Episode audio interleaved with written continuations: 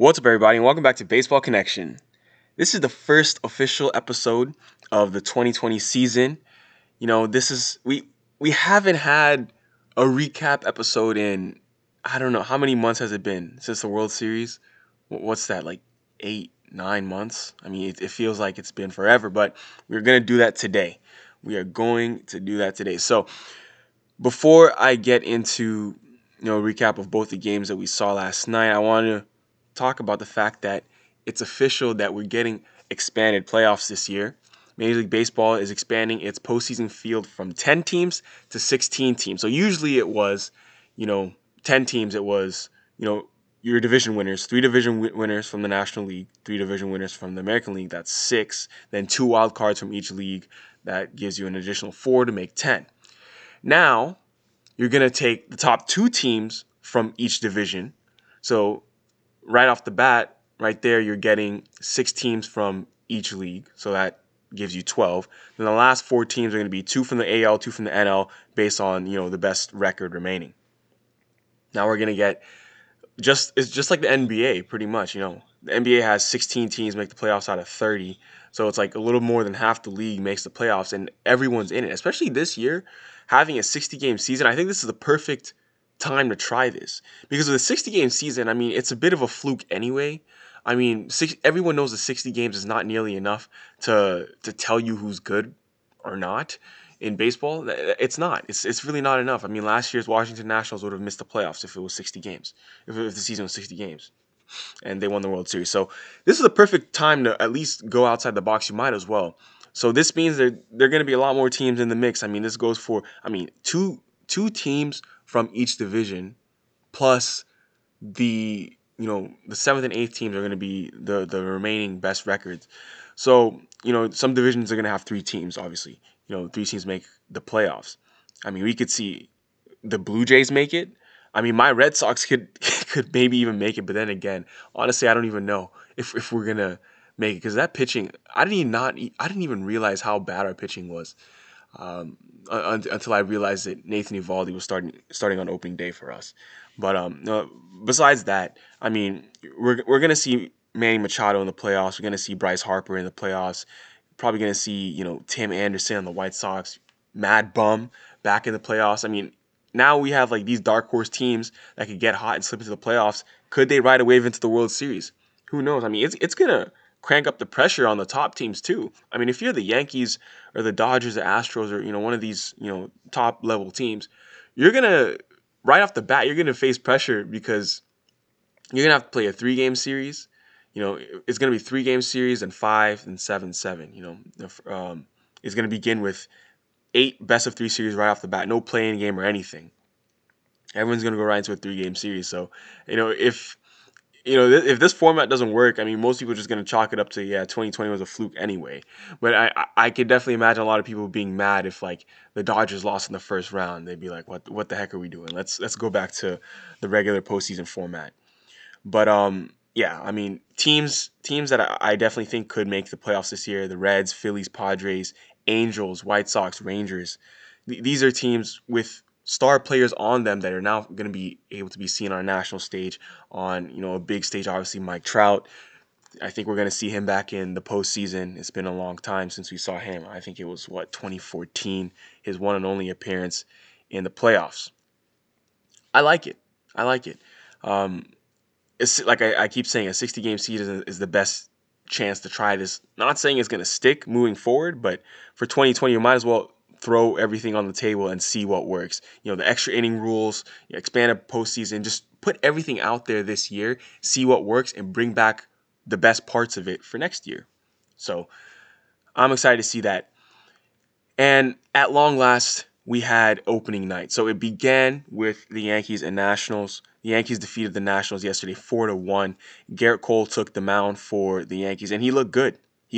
I mean, vintage Gerrit Cole probably would be even better, but I mean, you can't ask for more from, in my opinion, the best pitcher in all of baseball. This dude, I mean, the game was shortened due to rain, but I mean, he was as good as advertised. I mean, he gave up 1 hit, which was a solo home run to Adam Eaton in the first inning, but that was the only blemish he had.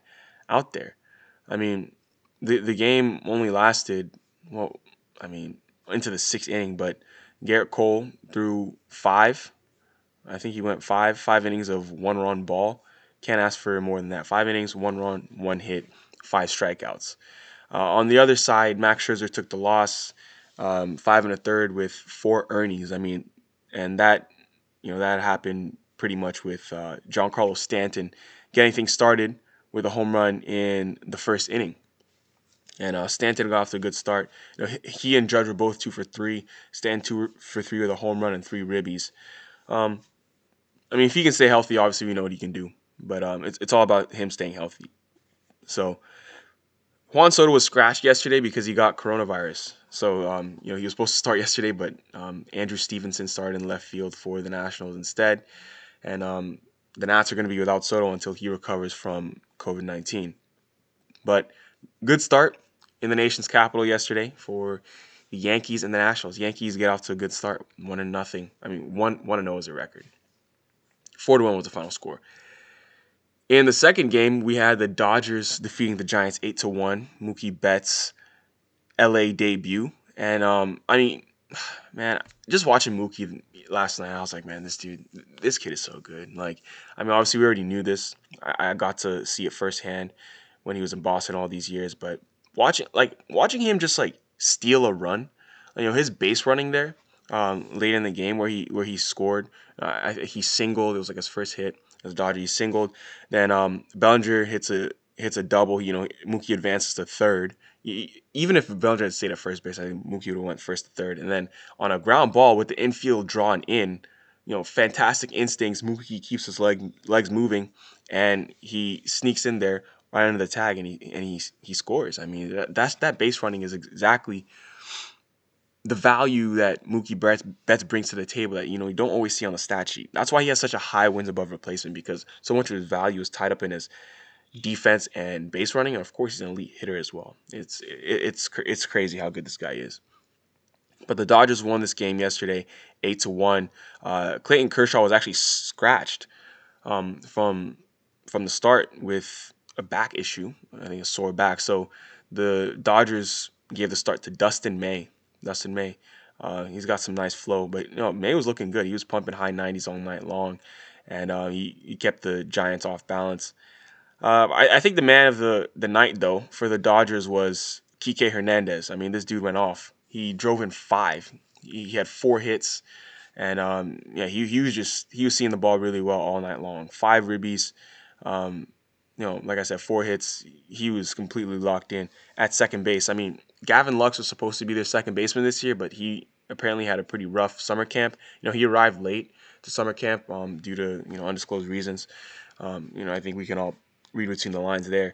But, Kike Hernandez is going to be the second baseman for now. He got off to a strong start last night, 4 for 5, with that home run in the 8th inning and 5 ribbies. That's obviously getting the job done. So he's gonna stay there for the foreseeable future. Obviously, Lux will be called up pretty soon, but they're not going to rush Gavin Lux into that role when things are going just well with what they have. Brewster Gratterall did pitch for the Dodgers last night. He threw an inning. He came over in that Mookie trade, from the Twins in that 3-team trade. So he did pitch 1 inning last night for them. Just wanted to point that out. On the other side for the Giants, Johnny Cueto started. Looked pretty solid. Looked pretty good. 4 innings, 1 earned run. And this game was close until it kind of busted out in the later innings, but that is what we have. Well, that's what we have for a recap from yesterday. Just 2 games. We have a not a full slate of games, but everyone else plays today. So if your team didn't play last night, your team is going to play today. So happy opening day to everybody, and hope you enjoy it. Stay tuned. Stay here for everything baseball related all season long. We got you. We're going to keep you updated in all forms and fashions.